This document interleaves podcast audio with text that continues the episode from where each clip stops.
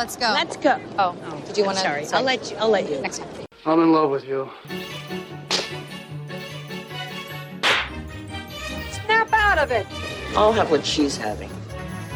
Too many guys think I'm a concept, or I complete them, or I'm gonna make them alive. I'm just a fucked up girl who's looking for my own peace of mind. Don't assign me yours. Caustic wit is my religion. I would make a great queen because I am so stubborn. I say when it comes to stardom and Lauren, there are no accidents. Hi, Karen Peterson. Hello, everybody, and welcome to Citizen Dame, the podcast where we're really fucking tired. Like, we're just so, tired. Like, literally tired. So, literally tired. I mean, for me personally, figuratively tired. Like, it has been a Spiritually. week. It is, yes, emotionally, spiritually, psychologically, um, everything. Yeah. it has been a week, and I am Lauren Humphries Brooks. With me, as always, is Karen Peterson. Hello, Karen. Hello. So I know why I'm tired. I'm tired because a whole bunch of assholes just like came after me on Twitter for an admittedly badly worded tweet. I absolutely accept that it was badly worded. I was not getting the point across that I wanted to get to get across, although some people did get it. But a lot of people didn't. I completely understand that.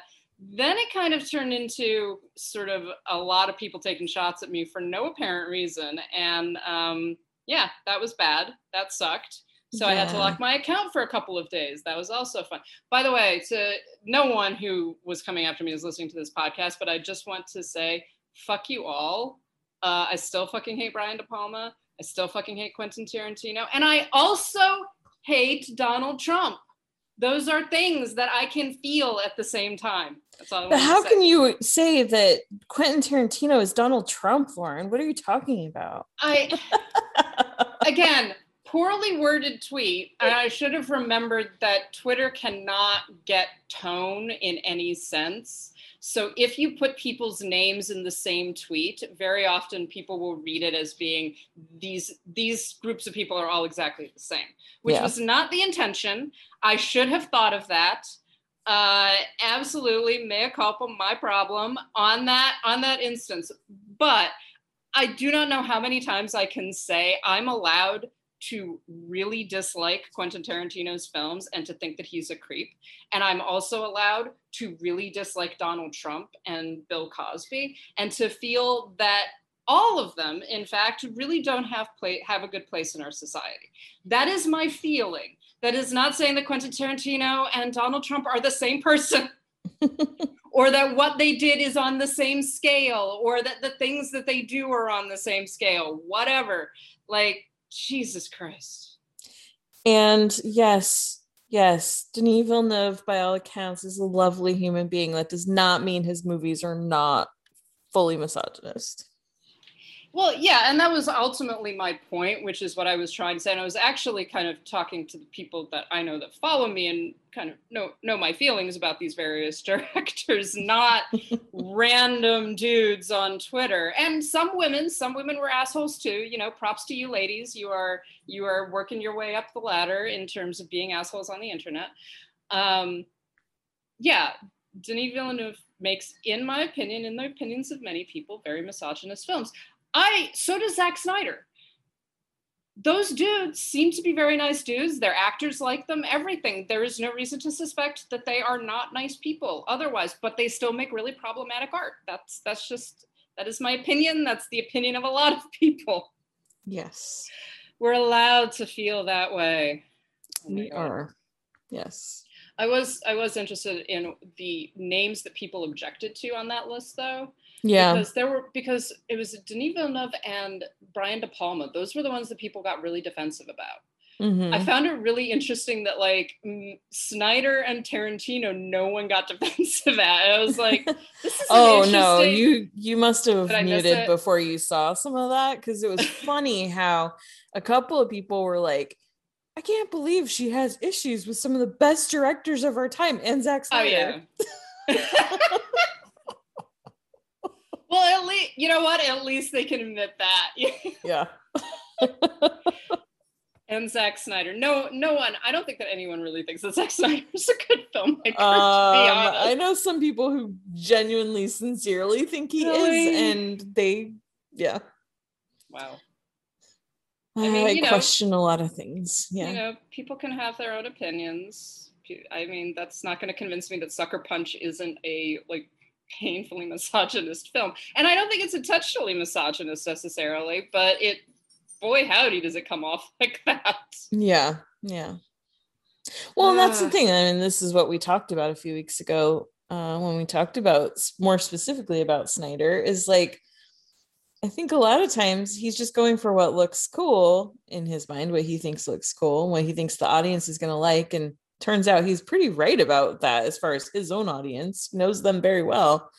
But I think that he makes a lot of mistakes and he makes a lot of unintentional um unintentionally problematic uh movies or at least scenes in movies and characters and things i don't think he i don't think he means to do it most of the time i think he's just so unaware that it happens just kind of Well, and to be honest, and I do think that Villeneuve is, is a um, better filmmaker yeah than than Snyder is. But I, I think that Villeneuve has a similar problem in the sense that he so you know one of the arguments that's made about Sucker Punch, right, which is the Snyder film, is that you know it's actually a critique, that it's a satire, right? It's like okay, so it's like a it's satirizing the kind of exploitation of women. Okay, so fine, I you know I'm willing to to accept that that might have been the intention, but that's not how it works right? And and i think that villeneuve has a similar issue. One of his excuses for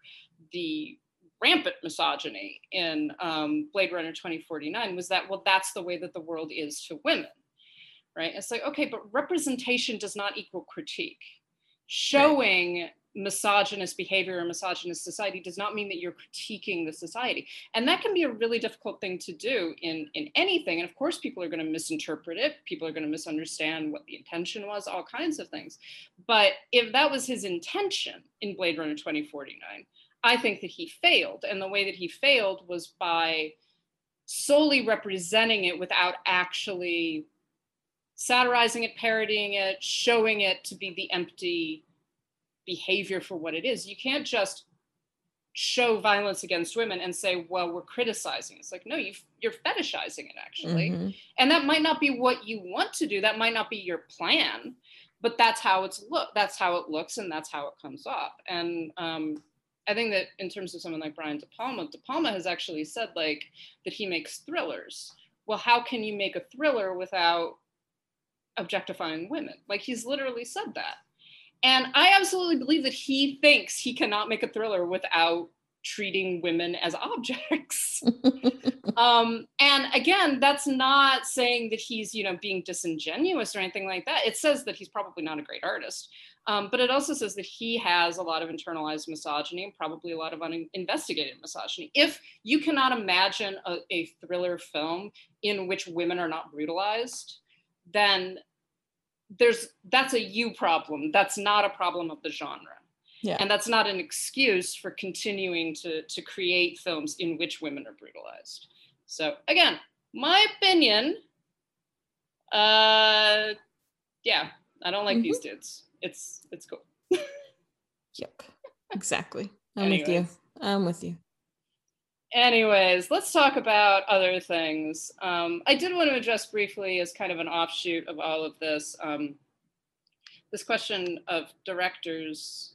And we've talked about this before, so we, you know we don't need to spend tons of time on it. But um, this issue of directors mistreating members of their cast in order to get the shot. And some of the most famous ones are, are people like Stanley Kubrick and his treatment of Shelley Duvall.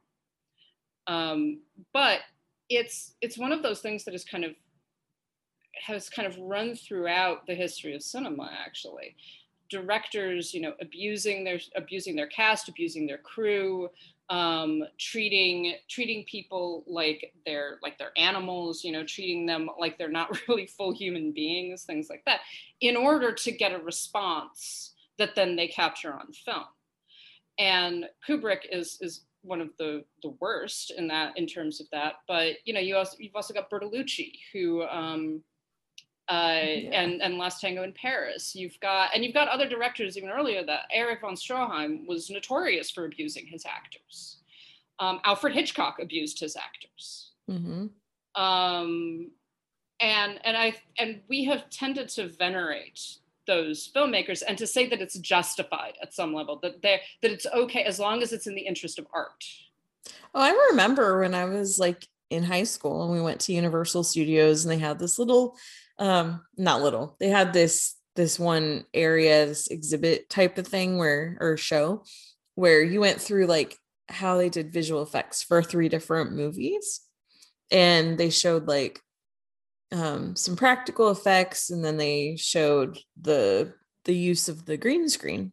And they did this whole thing about hitchcock and psycho and um or not psycho um the green screen part. They were talking about like rear window and stuff. But in that they, that's that's when they started telling the stories about some of the the things that he did in his movies. And that was the first time i'd ever heard about how um they'd been trying to do the shower scene for several days. And then he just like had them switch the water in the shower to cold to get that reaction from her uh the right scream reaction. And um and i remember hearing that at like 14 years old and thinking like oh ha ha ha that's funny. And i mean that's something pretty minor in the scheme of the things that you're referencing here. But like over the years as i've learned more and more about doing those kinds of things to actors i'm like wait that kind of stuff is not cool. Like if you have to do that to like trick your actors into getting the right reaction, then either you don't have the right actors or you're not a very good director. Well, yeah, exactly. And I mean, yeah, so so the psycho thing is not is small in comparison like, like yeah yeah, yeah totally. Um but there there's like uh there's a whole thing with, with rebecca that you know hitchcock basically mistreated joan fontaine and ignored her and like wouldn't talk to her and things like that. And he told the rest of the crew to do that as well. Mm-hmm. and also and the whole the goal supposedly was that was to like you know get her performance as being like alienated and all of that. And it's like well just she's an actress. Just fucking tell her to do that right yeah. don't don't don't decide that you're going to like again and that's psychological abuse and i do think that there's a difference between um between a director going into a film and saying okay we're going to do dangerous shit mm-hmm. and and here are the dangerous things that we're going to do and, and people are signing on for that yeah. yeah and saying like yes i'm comfortable with that and i mean famously you know werner herzog has all kinds of issues but a lot of the time at least he um, in a lot of his films he is right there with everybody. He's like okay we're going to do something really dangerous right now. Everybody cool with that? All right let's do it you know? And and if the actors are signing on to that you know that's one thing. That's different than you know subjecting people to torture yeah. in order to get to get the shot that you want the image that you want the reaction that you want yeah um and yeah, and it's it's deeply problematic. And of course, you know, what kind of launched all of this for me was talking about Tarantino again, and and yeah, Uma Thurman is still friends with him. I question that a little bit because I don't know. I wouldn't still be friends with someone. I'm friends with people who aren't good for my health or mental health. You know. I mean, this is not something that I, I would forgive necessarily. She's forgiven him, fine, whatever. That doesn't mean that we as viewers should be approving of it, and we certainly shouldn't be venerating it. And yeah. I think that that's what bothers me the most in all of this is that we still act as though this kind of behavior from directors is acceptable. Yeah. This yeah. that you know the end result is the important part. And it's like, no, no art is worth people nearly dying for. Exactly. Well, and that's the thing. Like when I said before, like if you have to do that kind of stuff, then you're not a very good director. Obviously, the directors that we're talking about are good directors. Like Kubrick, amazing. Hitchcock, amazing. Tarantino, uh, whatever. He makes like his on a technical level, his movies are fine. It's the stories that I have problems with. Um, and and so that's the thing it's like they don't have to resort to these tactics to get what they want in their movies. They do it and then people suffer for it but they they're better than that and they don't need to do it and it's very yeah it's very frustrating to hear these stories and to understand what mostly the women in their movies are going through for their art because they're the artist yeah, I think that is very indicative that a lot of these stories involve actresses. That they do not, a lot of them do not involve actors. Yep. Um, and and I think that that that definitely that definitely says something. I think it also says what people what directors think they can get away with. Mm-hmm. Um, and and another one that always shocks me when I hear about it, and then I'm kind of like, how come no one like mentions the fact that this is a major issue? Is um, William Friedkin and his treatment, uh, and like some of the violence that was perpetrated against Linda Blair Mm-hmm. in uh, in The Exorcist. Like she she permanently injured herself in one of those shots because they were because they were trying like the the machines the way that the machines were acting were being too violent with her body. This is a child, a literal child. Yeah. Um, Well, and what's his face killed someone on set. yeah, so no, exactly. That's- something that didn't need to be happening. that well, and that's the thing. Again, Uma Thurman could have been killed. Mm-hmm. Like she could have died. It is actually she actually got quite lucky that she wasn't. Yeah. And then we would be having a very different conversation right now. Um Yep. And and I yeah, I just think that we need to stop kind of venerating this. We need to stop excusing it. Obviously, we can't do anything about directors from the past, but we can begin to shift things in the present. Yeah. Well, and that's, Um, I know I've talked about this before, but that's why, you know, when I talk to certain female directors about things that are um, mostly the psychological el- elements of their movies, like when I was talking to Jennifer Kent about, um, shoot, I just blanked on the name of the movie. The Nightingale? Yes, thank you. Um, and I talked to her about that, and I talked about, you know, did she try to keep her to Aisling Franciosi and and um what's his face? Oh man, I'm struggling this morning. It's, I'm uh, always struggling on Isn't it Sam Cla- uh, yeah, Sam Claflin. Yeah. Yeah. So I was asking her, like, did you try to keep those two away from each other so that that animosity would really be clear on screen? Like, what did you do? And she's like, no, I felt like that would be the worst possible decision. And I insisted that they spend time together and be comfortable together so that when they had to film these really grueling, brutal scenes of intense violence, that they would feel safe and know, like, this isn't this person doing it to me. This is me in a role and this is happening. Well, yeah, exactly. And and I I think that it says that they're perfectly good films. There are many many great films have been made that did not like permanently damage actors either Yeah. psychologically or or uh, physically, right? Exactly. And so obviously good films can be made without that happening. You know, David Lynch, um, he runs a great set according to everybody. Again, you know, you can talk, you can argue about the actual like the actual um, content of his films, but his actors love him and he makes some really psychologically and emotionally disturbing movies Mhm. right these are not easy films but he's not you know ah kyle maclachlan i want you to go and abuse laura dern Yeah. because so that i can get the right shot it's like no let's make everybody comfortable and friendly and happy and yeah we're going to do some fucked up stuff but we're doing it together Mm-hmm. Exactly. anyways, I just wanted to address that again because it's something that uh, we've been talking about and thinking about and everything. And know, Yeah. Let's guess I could. just yeah, let's just stop saying this is the way to make Yeah. art because it's not. And there's Exactly. lots of examples of how it's not. Exactly. So moving on, let's start with uh, a couple of, of questions because we had some interesting questions. We just sort of put out like a feeler to be like, "Oh, ask us about movies because we want to talk about some fun things. Um, and so this is one that I don't have a lot of information on. I'm Karen. I have no idea if you know the answer to it.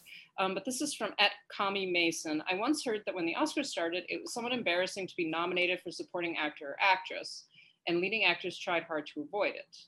Um, you know a lot more film history than me, so I was wondering if you could verify this. So I I don't I don't know the answer to this. It makes sense to me, um, but do do you have any idea, Karen?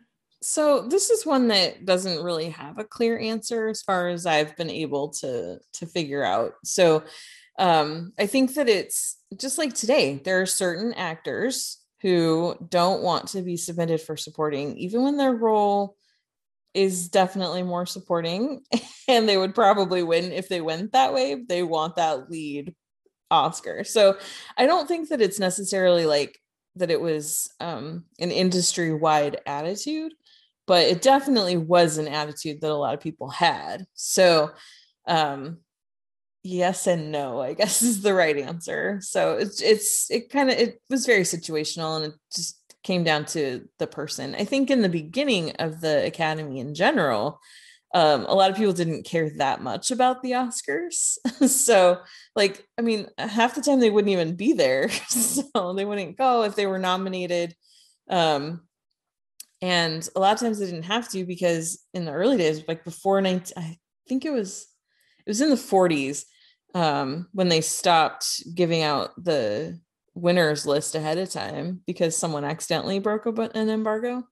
Um, but uh, which that's that was a fun story. I think it was the LA Times that did that on accident. but um, but yeah, so before that, it was like a lot of times they knew who was going to win ahead of time anyway, so it wasn't like that big of a deal. I mean, people wanted it, but you know, because they like to get awards, but it just i don't know the the attitude has been kind of back and forth i think it, it just depended on the person there are some people who just never would accept like i am not a supporting player i am the lead and that that is an attitude that still persists today for people so I mean, you know, when you're talking about actors, we're often dealing with some pretty massive egos. Oh yeah. Um, and you you kind of have to be egotistical in order to be a successful actor in a lot of ways. I don't know how you survive otherwise. Well, not only that, but also when you're constantly dealing with people telling you how great you are. Yeah. You, you want to believe that. yeah, know? exactly. So it doesn't surprise me that there's like this kind of resistance. No, I am a, I'm the lead in the, in all of this, even if you're really a supporting player. Yeah. Um, and then and yeah, you end up not getting nominated at all. and and a lot of it is definitely political too. Is mm-hmm. is um you know how because it's about also promoting your own career and stuff like that. So. Yep. Yep. So thank you, Mason. So yes and no is what I'm saying. so that's the answer. Yes, but also. uh, so thank thank you, Mason, for that, and uh, and you know keep on shooting us questions because we like we like getting questions for this. Um, another question that we had was from our friend at Nanina Gilder, and this was one that I hadn't heard of until she mentioned it. So I was like, really? Okay. And then I Googled it. I was like, oh, this is actually going on. Um, so she she asks thoughts on the proposed readaptation of Guys and Dolls. Um, Bill Condon is now tapped to direct. To me, the only way it might work uh, is with an all black cast like the 1970, uh, 1976 Broadway revival. Its a mix of anti establishment, petty criminality, and religion is perfect in a Harlem Renaissance setting. That is absolutely true. And it's funny because I, I, I, didn't know that they had done a readaptation of Guys and Dolls or a, a revival of Guys and Dolls in 1976. That's a fantastic idea. Um, I can see how that would work really well. Bill Condon, I mean, I, I have a feeling that this is going to be pretty straight, star-studded, you know, musical adaptation. This isn't going, you know, this. So Bill Condon directed Chicago, right? No, that was. um Oh my gosh, I am terrible today. What is going on? Um, Rob Marshall. You sure? Yeah. Positive. Yeah. Bill oh, Condon oh, wow. did Dreamgirls and Variety, Variety lied to me because I was looking at uh, I was looking at Variety's article and they they say he's the Oscar award winning filmmaker behind Chicago, Dreamgirls, and Beauty and the Beast. What? Yeah. No, unless he like Oh wait, I think he, he, wrote. I think he wrote Chicago. Did he write it? Okay, all right. So not completely out of my mind. Yeah, um, yeah, yeah. No, I was just I was just looking at the Variety article. I was like, really? oh, oh dear. Um, okay. okay. so he did he did Dream Girl. so so it was Beauty both and the Bill Condon and Rob Marshall on Chicago. Okay. Anyways, uh yeah so bill bill condon i mean i think dreamgirls is very good. Um i don't like chicago for a, a multitude of reasons but whatever. Um I, I, have a feeling it's this this sounds like it's probably going to be a pretty straight uh, adaptation of guys and dolls. I doubt that this is going to do anything really interesting with it. Uh, so do you have any thoughts on that? Um I don't necessarily. I agree with Nanina. I think that changing it up would be a lot of fun and would be a good reason to make it because I'm very much of the opinion I have no problem with remaking movies, but there needs to be a reason to do it. and and that doesn't have to be a strong reason you can it can be like we just want to but you need to do something different with it to establish you know why you're why you're doing it in the first place but other than just that you wanted to but um my concern in this is with bill condon directing i think that like you say i think it's just going to be a pretty straightforward um movie. I, I think that a lot of the stuff that he's done is fine. I think dreamgirls is fine. I think beating the beast is fine. The Good Liar from a couple years ago was actually not bad. So it's like he makes movies that are fine. I don't feel like he makes movies that are just like overwhelmingly like, wow, that was amazing. And I have no reason to believe that Guys and Dolls will be, you know, I am a little concerned about who he's going to cast in it.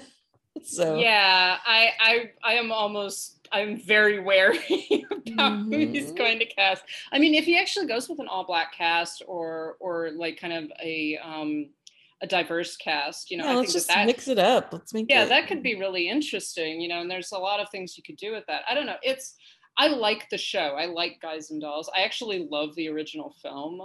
Um, even though it's yes, it's very silly. No, Marlon Brando can't sing, but it's still like incredibly entertaining to me, and mm-hmm. I, I think that it it gets at the humor, it gets at kind of the energy and the patter and all of that. And I really like that. You know, it also has some weird ass songs in it. I want to know if they I want to know if they are going to include Papa Pet Me. Uh we can only hope. I mean, they better. We've we've got to have that. Like, if they could do it in the 1950s, they can definitely include it in in 2022. Like, come on. but you know it's it's an entertaining it's an entertaining show and everything but yeah so i i don't have strong feelings about this i think i'm with you i think it's gonna, it's probably going to be fine. Yeah. Which is sad because i would like some non just fine musicals. We've had a lot of fine musicals.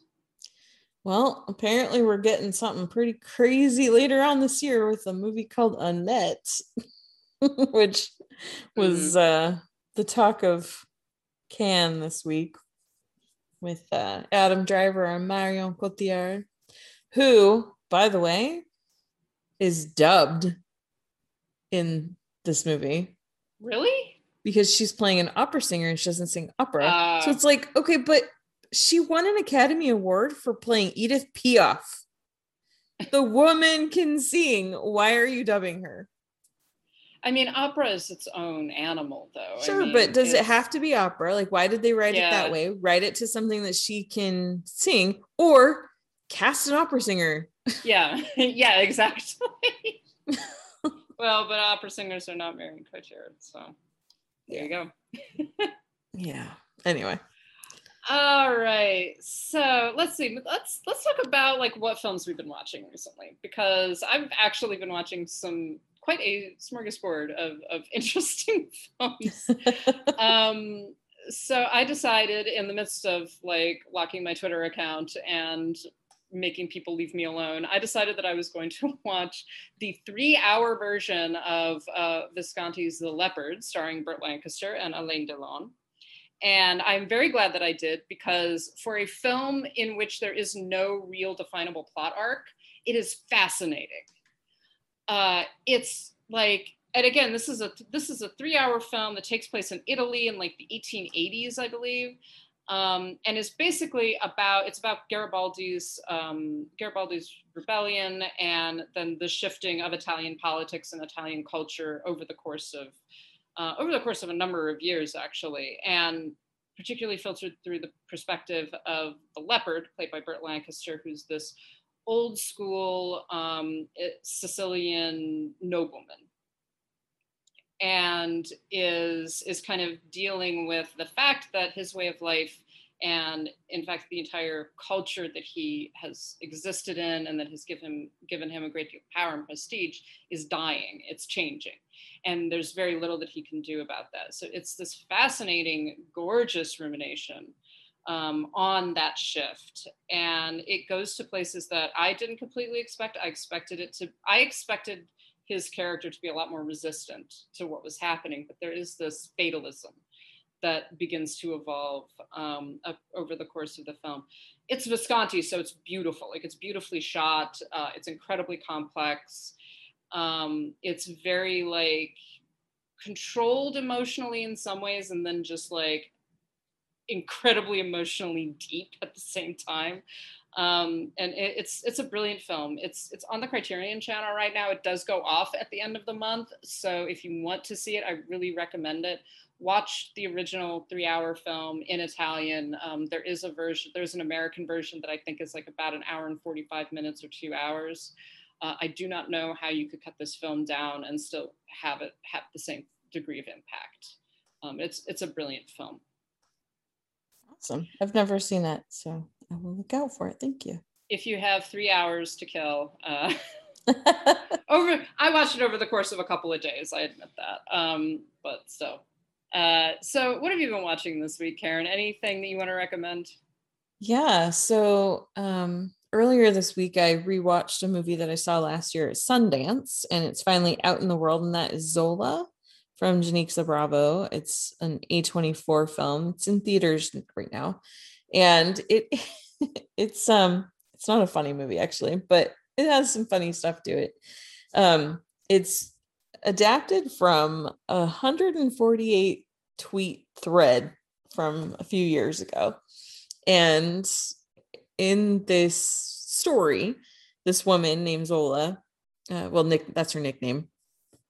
Uh, she talks, she tells this story about how she met this girl at her work. Like she was a waitress, and this girl came in and they got to talking. And the next thing she knew, she was off on this weekend trip to go dancing. She's a stripper uh, down in Florida and make a bunch of money. And then what ends up happening over the course of these next few days just gets progressively uh darker and scarier and and um and it's just this wild wild story.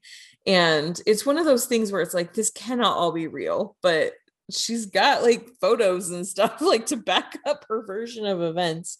And it's it's a crazy movie. It's definitely one of those that's not for everyone. The day i was going to see it my i was talking to my mom and i said oh yeah i'm going to the movies. And she's like what are you seeing? And i was like well I'm seeing one that I intentionally did not invite you to because you would not enjoy it. so, but um, but really, really good. Uh, Taylour Paige plays Zola. Riley Keough is in it. She plays this white girl that gets Zola to take off with them, and and then Colman Domingo plays this very, very intense, scary dude, and he's so good. And um, uh, Nicholas Braun from Succession is in it too, basically playing cousin Greg, but in like a even sillier way. And it's just it's perfect. It works so well. Um, but yeah, it's a very, very um, it's just it really is one of those stories where you're watching it and you're like, this this is just unbelievable. It's this cannot be real. And yet it seems like it might actually be real. so um yeah, yeah but it's and, and again like yeah it's wild and a lot of people are talking about it in a way that makes it seem like it's kind of a funny movie but it's really not and it um one of the things that i think that that bravo does so well because she wrote and directed it and i think she does such a good job of um of establishing that this is not a lifestyle that you should judge. These are people who are trying to make a living and yeah what they do and, and the drugs and all these other things and the situations that they end up in are, are chaotic and messy but it's not our place to judge the the decisions and the actions and the choices of other people. And there are some really um really good moments where you get that where someone's like hey look you do you i'm to do me and that's that's okay. You know we just we don't look at the world the same way and that's fine. And so i think she does a really good um, makes a really good point with that. So, yep. This this is one that I I definitely wanted to see because I I think I remember the tweet thread. Um, yeah. I remember when it went viral and like people passing it around and everything. So, and I just, I think that that, that might be one of the reasons why people are talking about it like it's funny because there is that like, there's that humor in, oh my God, how can this, how can yeah, exactly, keep on yeah. going kind mm-hmm. of thing, right? Yeah. Even when the events might be horrifying, right? Or might be like Jesus Christ. you know? Yeah, it's that total disbelief of like this. No, It's just like what what can possibly happen next? right? know? Where's the punchline here? You know, Um, yeah. hmm and and I think that also, you know, if you're if you're reading a thread from someone who's experienced something, just like, okay, so you're okay. Yeah, well, and that's how it is throughout the movie too. Like as you're watching it, you get like she's narrating, the character is Mhm. narrating it too, and like, hey, watch out for this guy, or I'm gonna not know who this person is for 24 hours, you know, or whatever. And so it's like there's these reminders throughout the film that like this she lived to tell this story, so Yeah. she's gonna get out of here. She's gonna be okay. You don't know what's gonna happen to anybody else, but but yeah. Um, I remember the tweet thread too, and I remember not like I I feel like I saw it the night that it was unfolding, and I never finished it, so I never knew what happened. And that's the one thing about the movie that I was a little bit um I don't know. I I would like to understand her choice because in in the in the writing because it just kind of ends, but there was a Hmm. definite end to the story in the tweets. So I'm not sure why she didn't follow that through, hmm especially because this movie is also only about a hundred and like an hour and 27 minutes or something like that. It's like just under 90 minutes long. And so it's like you had a little time to give us a kind of an epilogue here. Uh-huh. So so I don't know why. But yeah, definitely, definitely one that I want you to watch so we can talk about it. Yes, I, I am interested in seeing this film. Um, cool. Well, I'm glad that I'm glad that you liked it. It sounds it does sound interesting, and I've been very intrigued by kind of the the stuff that everyone is talking about. Um, Yeah. in terms of yeah. I like I said, I saw it last year at Sundance, and um, I wasn't at the premiere showing. I saw it a couple of days later, and everyone was talking about it. So, um, so when I saw it, I was not sure. I like I was expecting to find something just like really fascinating and good, which I got, but I just was not.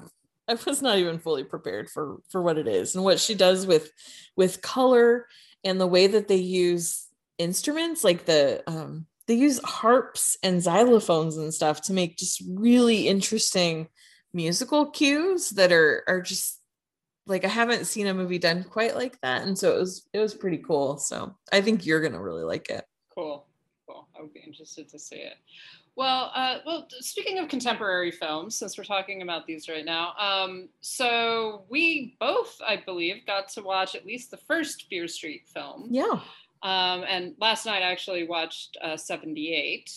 Uh, I kind of watched it I need to watch it again though Well, as I was saying before, before we started recording, you know, like partway through, um, my my dog began barking, and I was like, "Oh, I need to pay attention to that." And then I came back, and a whole bunch of people were dead. which is just And had- basically how this movie works And and you know what? And I I do hate one of the things I do hate about streaming is that there is no streaming service that makes it easy to rewind. Um, that is so- true so I was like sitting there with my net with my little uh, control and I was just like, come on, I I just want to see like what happened that all of these people are suddenly dead. Like I I was here, they were there one minute, and now they've all been slaughtered. I just need to see the part where they get slaughtered.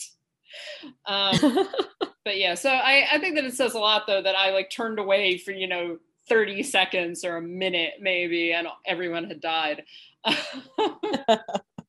Um, so the Fear Street films are kind of an interesting phenomenon right now because I this is the first time I can remember having films that are in a trilogy that are being released weekly on a streamer. So they're they're kind of um, one of my friends actually compared it to like mini series on uh, like the Dune mini series on Sci-Fi back in the day. Yeah, or like the stand, or they because it used to be like an annual event where they would do these Stephen King mini series where they'd be it'd be four nights and it'd be two hours per night. And yeah, it was a whole event.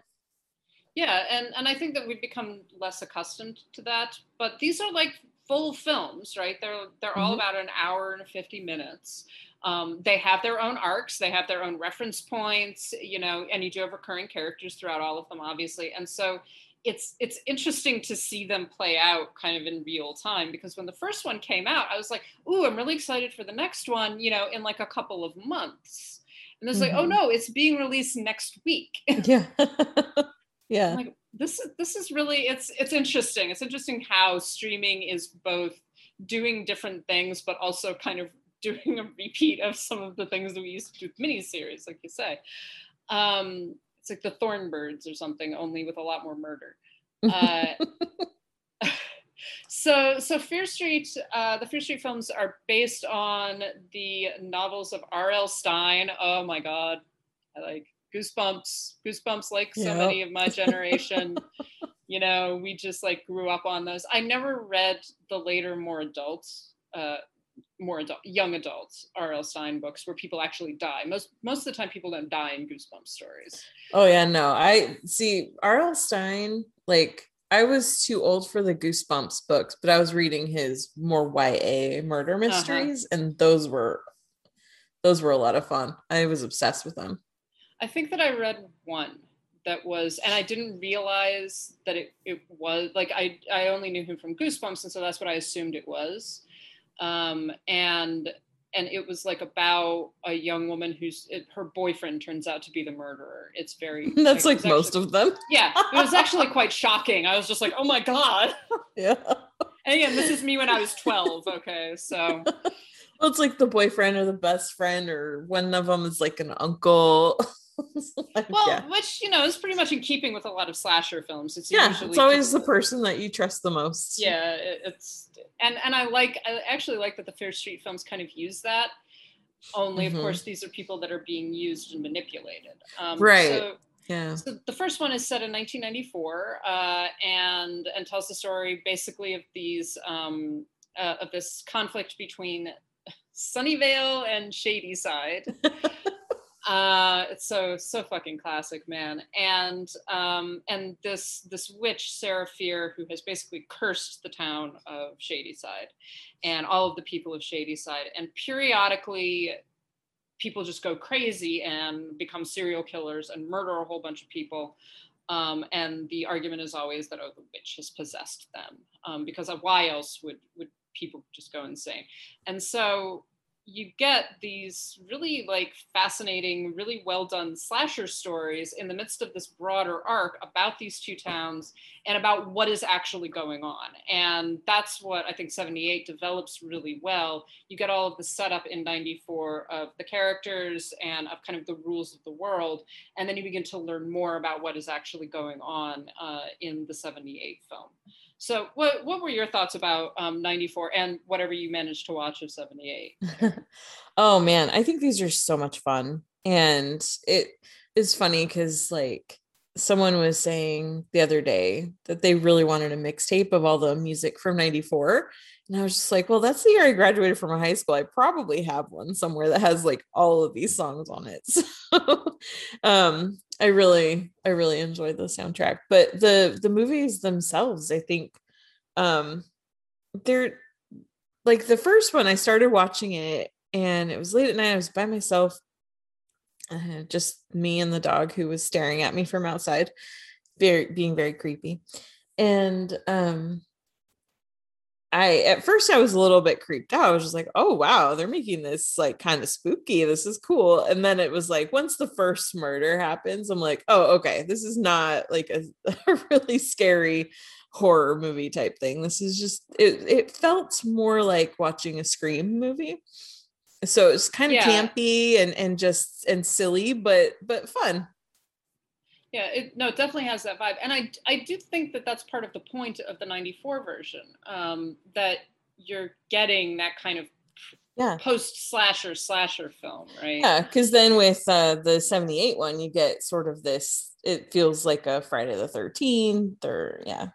Well, and it's a lot more violent. Mhm. Um, there are a lot more deaths. They're like I I was watching it And and brutal actually- deaths. yeah. Yeah. really violent deaths. There are only a few real deaths in um in the 94 one and Mhm. and there's one that is very very distressing Yeah. uh for a number of different reasons but i i do like the fact that the films are first of all it's very dedicated in killing off people that you care about Mhm. Um, you know, just like, oh, I like all of these people. Oh, they're dead. yep. like, so I I like that, and um, and and this is going to sound horrible, but I actually I was like, I am impressed by the dedication of killing to killing children in the 78 film because most Mhm. of the victims in the 78 one are kids like Yeah, like, it's a summer camp that's actually active. It's happening. Yeah. It's winding down, but they're all there still. yeah so and and that's shocking in a lot of ways that we're not used to that really and i don't i'm not saying that we should be but i was impressed that the film actually was willing to do that and um and did it in a way that it didn't feel it felt nor it felt natural to the film right Yeah. um yeah I, I i actually i think that i actually really liked the 78 film more than um, the 94 one partially because it was willing to go a little bit further and and it also developed some of the the questions that i had going into the 94 film because i i am getting a bit tired of the evil witch kind of story Mhm. um, and I knew that something else was probably going on, but I wanted a little bit more of that and to get to like, okay, the because the real terror, let's talk about it. It's not the witches, it's the people that burn the witches. Exactly. That's the problem. Uh, the Puritans are terrifying. The witch probably didn't do anything. Um, and and I like that they were actually going more into the story of Sarah Fier and what happened and kind of the origins of this curse and everything. And I yeah, uh, so I I really liked the '78 one. Um, it is brutal. Like I think people should be warned about that. Yeah, and also there's a lot of sex in it, which like I don't care, that's fine. But like I when I watched 94, I had been telling my brother, like, oh, these movies are fun. And I was recommending that he and my nephew watch them. And then I watched 78 last night and I was just like, oh, I should warn my brother that he probably doesn't want to watch this with his 16 year old son. butts though you know what i am impressed by the fact that i that there's a slasher film where there are no breasts but lots of boy butts and Yeah, i was yeah. like you know what props to you female director That's right. um yeah these, these are loads of fun they're on netflix uh and and i think that if you like slasher films i think that you just enjoy these they're Yeah. they're Yeah. very much in the in the right vein. I do kind of wish actually that the first the first one was um, not rate. I think it's rated R, Mhm. uh, and I kind of wish that it wasn't because it feels like it it should be more directed at teens. Yeah. Um, it's not just not just in terms of the the slasher elements, but in terms of what it's actually grappling with, because they actually are dealing with you know vilification of the poor, vilification of um, of LGBTQ people um you know and and you get i like the fact that this that these are films but like i said you get to know these characters you get to care about them even though most of them are going to die Yeah. Yeah. um you you feel like connected to them and you want to understand them and kind of see that they are actually much more than what they're being represented as and i really like that about these films Yeah. Well, and and one of the things that I saw a lot of people really excited about with 94 in particular, well, which I guess this is something that um, crosses over t- across the trilogy, but just the fact that you have this movie, it's a slasher movie and it's a lot of fun that way, but it's the the main like the the central um relationship in the heart of the movie is about two women, two young girls, two young women who can't be together because you know society doesn't want them to be because in 94 that was still not as acceptable as it should have been and definitely not as acceptable as it is now. And you have these two girls that just want to be together. They were together and then they broke up and there was a lot of shame attached to that for one of them in particular. Yeah. and uh yeah having having these stories now it's it's great. Well and and in the 78 film the relationship is is two is about two sisters right? Yeah. so it they're so far um both both of the films that have been released have been very much about female relationships and friendships and romantic relationships sibling relationships etc yeah it's a good point. So so you're you're taking these and again it's it's kind of playing with the, the whole concept of the final girl right? Um where where the the final people are almost uniformly female Yeah. and and the people who are involved are almost uniformly female or they're outcasts. They're people that are not acceptable as you know within mainstream society for a multitude of reasons. Um, and yeah it's it's nice and it's doing it without being really ostentatious about it. It's not like we are now making a point. It's just this is the story that is being told. Mm-hmm. that makes sense. So yes. Yeah. Highly recommend the fear street films having a great time with them i'm looking forward looking forward to seeing how this all plays out in um, fear street 1666 which Yeah. i'm hoping they go full like the witch kind of thing Mm-hmm. Yeah, that's, that's, gonna what be i'm pulling interesting. for Yep. um, so karen you also got to see another film that has just been released uh, in premiere access on disney plus right now which means i'm not going to get to see it anytime soon but so you got to see black widow I did. It's also in theaters. So for folks that are comfortable going back to the to the movie theaters, you can watch it there or yes, you can watch it at home on Premiere Access. Um and yeah, so this is the movie that we've been asking for since Black Widow as a character was first introduced in Iron Man 2 in what like 2010. So it's been a long time coming. And it was one of those things where it was like every time they announced like the next the next new character movie that they were introducing. It was just like, well, where's the Black Widow movie? And then she died, and it was like, well, what? but then we got it after the fact. So, um, so yeah, Black Widow takes place in between Civil War and Infinity War.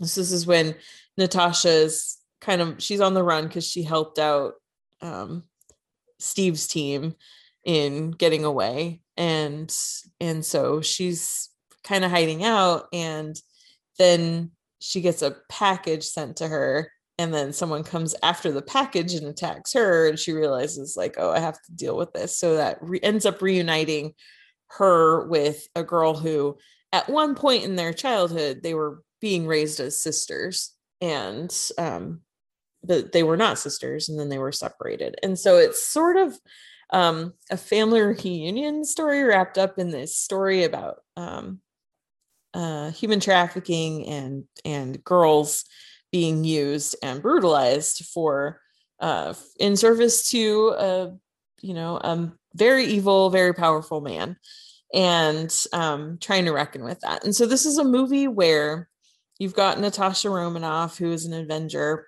on the run, but still an Avenger, and all we've ever heard in all of her appearances in these movies is about her her terrible past and like she did things in the past and and that she just you know felt really guilty about.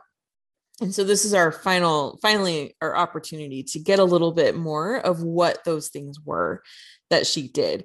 And it needs to be a balancing act because you have to give us enough to understand why she'd be so guilty, but it can't be so bad that it's like, well, sh- now she's a terrible person and I can't forgive that. You know, this can't be Anakin Skywalker killing a room full of younglings. um, because like you really can't come back from that. We've already seen the redemption, you know what I mean? So um, so it needs to be carefully balanced, and they do a really good job with with introducing what she has to feel so bad about but also letting us know that even if she never forgave herself we can. And um and so it's i think the story works really really well. It's very funny. Florence pugh is hilarious um and and the two of them the way they they bicker and banter together just it's great. And and i'm going to be really excited to see florence pugh in additional uh, movies or TV shows or whatever in the MCU because she her character is just a lot of fun. And overall, this movie ha- has so much action. Um, you know, one of the things that was so great about Black Widow is her her just acrobatic skills, her gymnastics abilities, and things, and the way that she's able to to do these cool fights with her body and that's just on full display here it's it's done very very well but there's also just some like really interesting um sets that are happening and and and things too. So yeah it's it's uh just all all around. It's just a fun marvel movie and we haven't had one of those in a while um because of the pandemic. This was supposed to be out last year but and and i think that that's part of why where the frustration is coming for some people because i've you know i've read a lot of critiques of people who were not pleased they didn't love the movie as much as they were hoping to. And one of the big complaints one of the big complaints i've seen from folks is that it just it's it's too late. It's too late. It, it's it's the time has passed. And i think that if this had come out last year when it was originally supposed to and we were one less year removed from avengers endgame it might not have feel, felt quite so late but i mean what can you do about it? Nothing. So uh yeah so it's I thoroughly enjoyed it. And I think people who really like the Marvel movies and just are able to enjoy them when they're they're silly, but also trying to make a little bit of a deeper point, I think would enjoy this. So there you go. Well, then it sounds like I would enjoy it because that's usually what I watch the Marvel movies for. Cool. Yeah. Yeah. And this is also, I think, is this the first solo female directed Yes. Film. Yeah, because uh, Captain Marvel was co-directed. Mm-hmm. So yeah. Yeah. So that's that's pretty cool. Yeah, and Cate Shortland, she did a great job with this. I mean, she had that's a high pressure gig. Yeah. And yeah, and she I think she did a great job with it. It looks good. And one of the things this is one of the things about Black Widow and like I feel like people were expecting like a bigger glossier movie like you know, more colorful or something like Thor Ragnarok or, or the, one of the Captain America movies or something, which funny enough, the screenplay for Black Widow was written by one of the co-writers for Ragnarok, which is I think is why he's able to blend the social issues with the humor so well. Um, because you can see a little bit of the the DNA crossover, but um, but they're very different movies. And the thing is, like that makes sense because Black Widow and Thor are very different characters, and yeah. she is a much more understated person who types tends to ha- hang out in the background. She's not front and center most of the time, and this is a movie that I feel is very worthy of who that character is. Mm-hmm. That's cool. Yeah, yeah. Thor. I mean, Thor is like a he's a god, you know. Yeah. And he's and all of his, all of the characters that he's dealing with when he's on you know Asgard, etc. It that these are gods and they're big and flashy. Yeah, they're big personalities. yeah, which and so so the something like Thor Ragnarok, it all makes sense and the flashiness and the intensity and the weirdness, etc. all makes sense. But you couldn't you couldn't apply that to Black Widow as a character. I mean, exactly. Yeah, and I and I feel like Cate Shortland really got that and so what we get is a movie that that really makes sense for who black widow is and who natasha romanoff is. Cool. Well i will look forward also, to seeing it. sorry yeah, i was just gonna i was just gonna add it also has the best opening opening title credits of any of the mcu movies. Ooh. and it has this very cool very it, like I was surprised by it, but I guess it was released a couple weeks before the movie came out. But this very cool cover of Nirvana's "Smells Like Teen Spirit" that Ooh, I was cool. not expecting, and I was just like, "This is a cool way to introduce this movie." So yeah. Well, I would be interested to see when when I finally get to. I mean, I'm not I'm not comfortable going to movie theaters yet um, and and I do not I'm not paying whatever twenty bucks for premiere access. I think it's thirty. For God's sake. Yeah. No, I can't do it. The only like I'm I'm gonna go visit my parents in a couple of weeks. Like maybe if they're really into the idea, we can like split the cost or something if we really yeah. want to watch it. Yeah. But um yeah, no, but cool. I I'm glad I'm glad that it is worthy of that character because she really did deserve she deserved better than what she got. Um mm-hmm. ac- really across the board and it's good to hear that like her her standalone film is actually giving her that. Yeah. Um, so before we close everything out, we did have one more question, and uh, this this is complicated because because I hate answering not because I hate the question, but because I hate trying to go through all of the numerous films that I have seen and really think about which ones I would like the best, right? So yeah. this is not a, a, dunk on the question at all. This is just absolutely a dunk on the fact that I cannot make choices. Um, so from at Noah underscore Saturn, what are your favorite comedy films from each decade? this is a lot. Um, Mhm. So I'm just gonna I'm just gonna mention a few. I I love uh, Buster Keaton's Sherlock Jr. Um, I love I do Marx- too. Awesome. So there we go. Uh, so I love Marx Brothers um, Night at the Opera. I think it's definitely one of my favorites. Bringing Up Baby. Uh, it's funny. The 1950s kind of begin to fall off for me. Um, I'm, I actually am struggling to think of a comedy from the 1950s that I really love. I pulled up my Letterboxd because I was just like, hmm, what do I what are some of the best comedies from that year? And it's like some of these I'm all I don't really put White Christmas in a comedy. Like I don't think of that as a comedy, It's, you a, know. it's a musical. Yeah, it's a musical Yeah. comedy. Yeah, like the top, these are the comedy films released in the 1950s, and it's like Singing in the Rain, Harvey, White Christmas, Kill the Umpire, Some Like It Hot, Roman Holiday. It's like, Some Like It um Hot is definitely up there for me. yeah, yeah, yeah, that one Um, is for sure. another one that I just recently saw is Born Yesterday, which I, I know it's been a long time. Uh, I, I should have seen that film a lot earlier than I have. But have you have you seen Born Yesterday? I don't remember if I've seen the original. I've seen the remake with Melanie Griffith, but Mhm. I don't know if I ever actually got to see the original. I mean, the original made uh, Judy Holliday. It, she- Yeah. it really did, and she is fantastic in it. Like she just over. I mean, William Holden is good, but he really doesn't have to do much. He just kind of has to stand there and be pretty. She she runs it, and you know, her and Broderick Crawford actually. There's a wonderful scene between the two of them where they're playing cards, and they there's almost no dialogue. It's her. She she starts singing at one point. um but that's it and just the interplay between the two of them in that scene is so funny and so tense at the same time um it, it's really brilliant but it's it's almost one that i hesitate to call a comedy because there are some really serious elements to it that sort of stop it from being too comedic almost um but it i don't know it's a fantastic film uh mm-hmm. um, yeah, so like, what about the 1960s? The 60s have a lot of great comedies, actually. Yeah, let's see.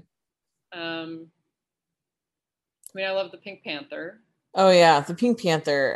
I, I would say is definitely one of my favorites. The Odd Shot, Couple. Shot in the Dark is, is the other one. Yeah, The Odd Couple's a lot of fun. I don't know. It's it's odd because when I try to think of these sorts of things, um, I I immediately go like, wait a minute, what year was that?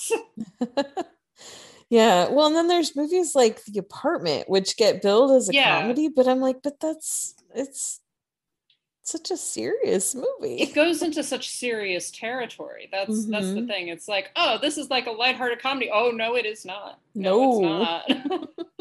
I well, and that's kind of it's similar with something like Born Yesterday. Um, you know, in, in the apartment you have suicide and extramarital affairs and um, depression and all like all Mhm. kinds of things. In Born Yesterday, you've got like like it's not um, uh, spousal abuse, but domestic abuse.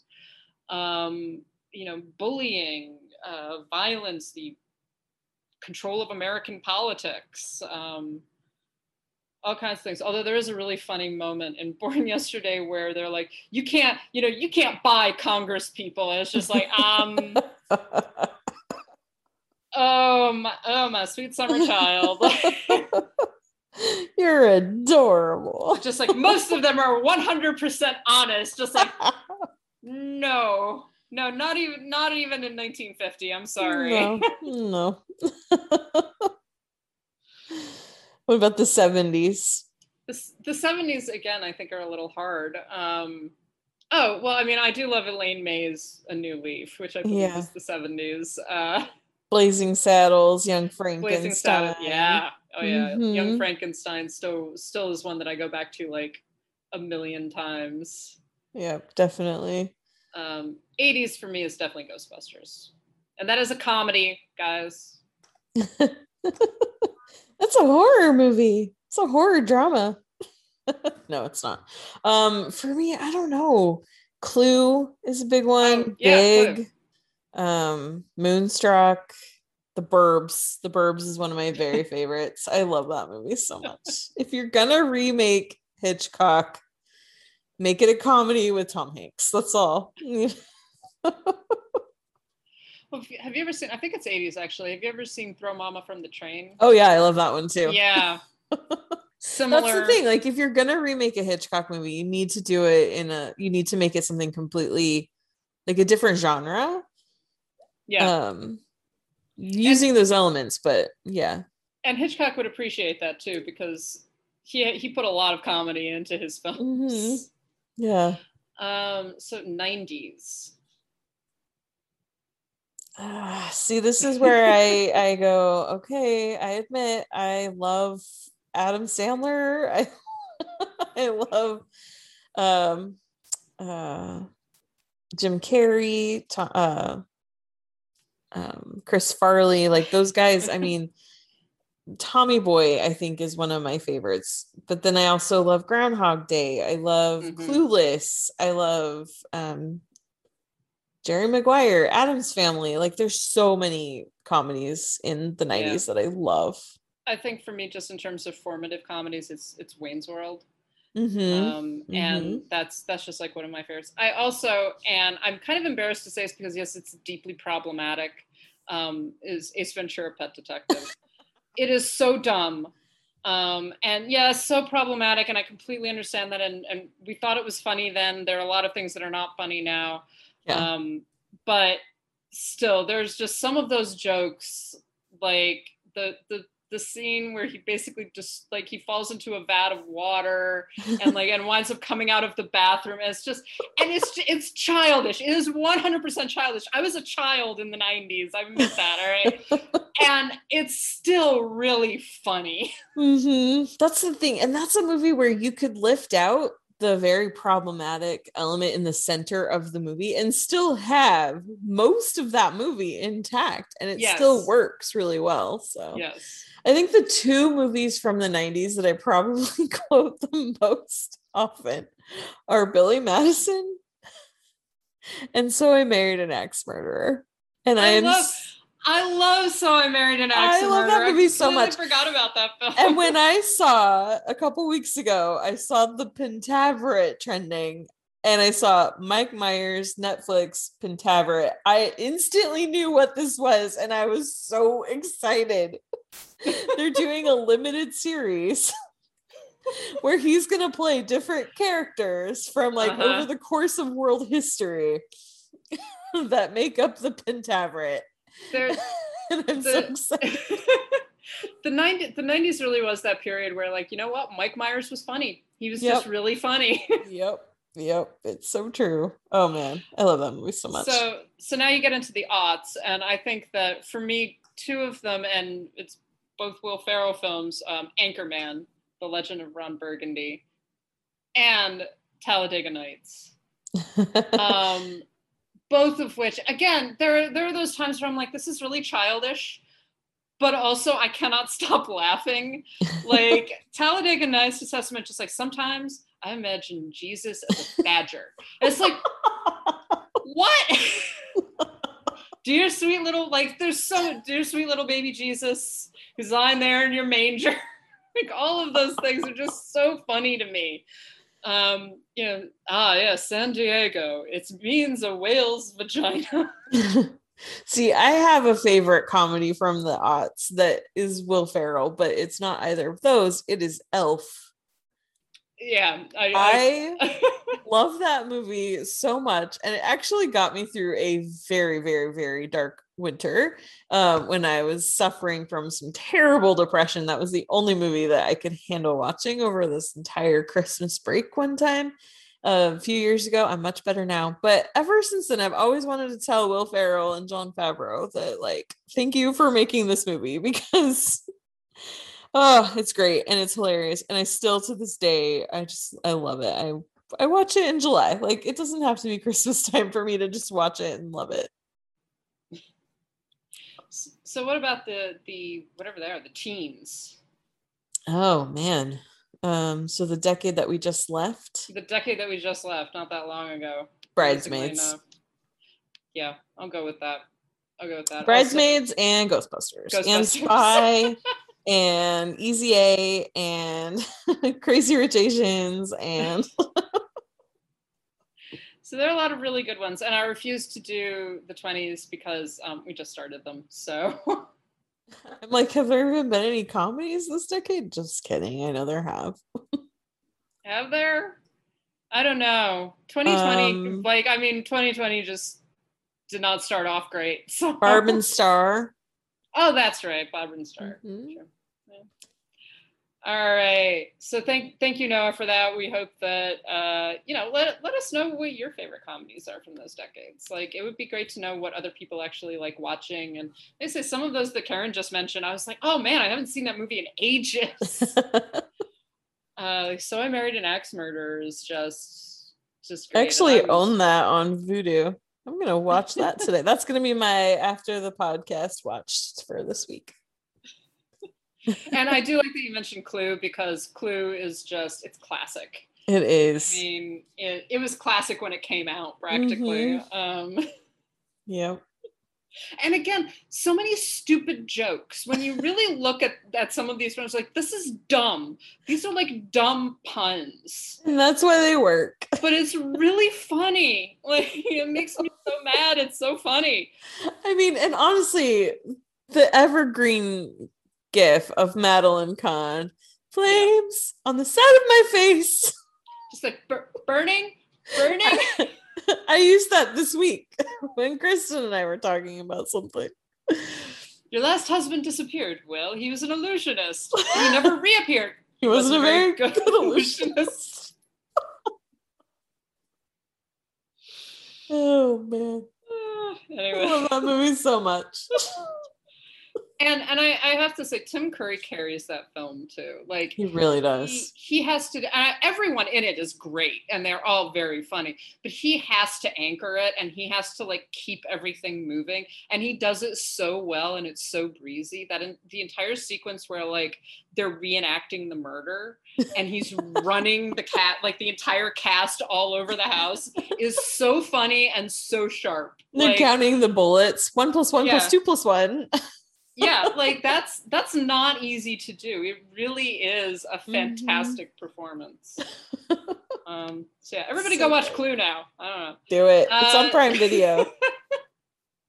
so i think that that is finally going to close us out um, on this yet another grab bag episode we will be back uh, at some point with you know more themed episodes but man we really need to talk about some fun stuff this week Yeah, we Um, did. This was good. so- Thank you so much for that. Yes, I, I'm glad that we did this. Uh, so thank you so much, as always, to our patrons who include Adriana, Ali, Heather, James, Kathleen, Carriata, Mason, Matt, Matthew, Michelle, Monty, Nanina, Robert, Robert, Steve, Sharon, Tao, and Will. Thank you so much, guys, um, for continuing to support us. If you wanted to support us, um, we are on Patreon at patreon.com slash citizen dame. We do have some more bonus episodes that we're getting done. We're going to do some more fun things for patrons. Um, so, you know, please join us. Let also let us know if there are things that you would really like to do, um, that you would like us to talk about, you know, stuff like that, because we do want to we do want to listen to our patrons because you guys really are keeping our lights on. So thank you for that. Um, you can, of course, visit our website. That's citizendamepod.com. Karen has her Black Widow review up. Uh, I've got a few Tribeca reviews up and a few more Blu-ray things coming soon. Um, so watch out for that. And we do have a Ko-Fi account. That's ko-fi.com slash citizen dame, where you can just throw us a couple of dollars if you don't feel like making the commitment to Patreon. Um, and we have a Zazzle store, zazzle.com slash citizen dame pod. We're going to have some more stuff up as soon as we get our logo. We're redesigning our logo, so we want to wait to get new stuff up until we actually have that done. That's coming very soon. Um, you can get in touch with us a multitude of ways. We have our email address. That's citizendamepod at gmail.com. So send us any questions, issues, you know, things you want us to chat about. Don't be an asshole to us. We deal with that enough on Twitter. Um, we do have a Twitter account at Citizen Dame Pod, and we are also um, on Instagram at Citizen Dame Pod and on Letterboxd at Citizen Dame. And we're going to put up some more lists, but right now we've got a few running lists for like films that we talk about. Um, a wonderful, I I think I keep on adding to it a a list of great movies directed by women because we are tired of people asking us questions about this. There are so many of them that do not include Leni Riefenstahl. uh, so check check us out. That's on Letterboxd at Citizen Dame. Of course, you can get in touch with us individually. Karen, where are you? I am on Twitter, Instagram, and Letterboxd at Karen M. Peterson. And I am on Twitter, unlocked now, uh, Instagram and Letterboxd at LH Business. so that will close us out for this week. Thank you so much for listening. Bye. Anybody else want a whiskey? Yeah. All right, look, pay attention, everybody. Wadsworth, am I right in thinking there is nobody else in this house? Mm, No, Then there is someone else in this house. no, sorry. I said no, meaning yes. No meaning yes? Look, I want a straight answer. Is there someone else or isn't there yes or no? Um, No, No, there is or no, there isn't? yes. Please! Don't you think we should get that man out of the house before he finds out what's been going on here? Yeah. How can we throw him outside in this weather? If we let him stay in the house, he may get suspicious. If we throw him out, he may get even more suspicious. If I were him, I'd be suspicious already. Oh, who cares? That guy doesn't matter. Let him stay locked up for another half an hour. The police will be here by then, and there are two dead bodies in the study. Well, there is still some confusion as to whether or not there's anybody else in this house. I told you there isn't. There isn't any confusion or there isn't anybody else. Either. Or both. Just give me a clear answer. Certainly. what was the question? Is there anybody else in the house? No!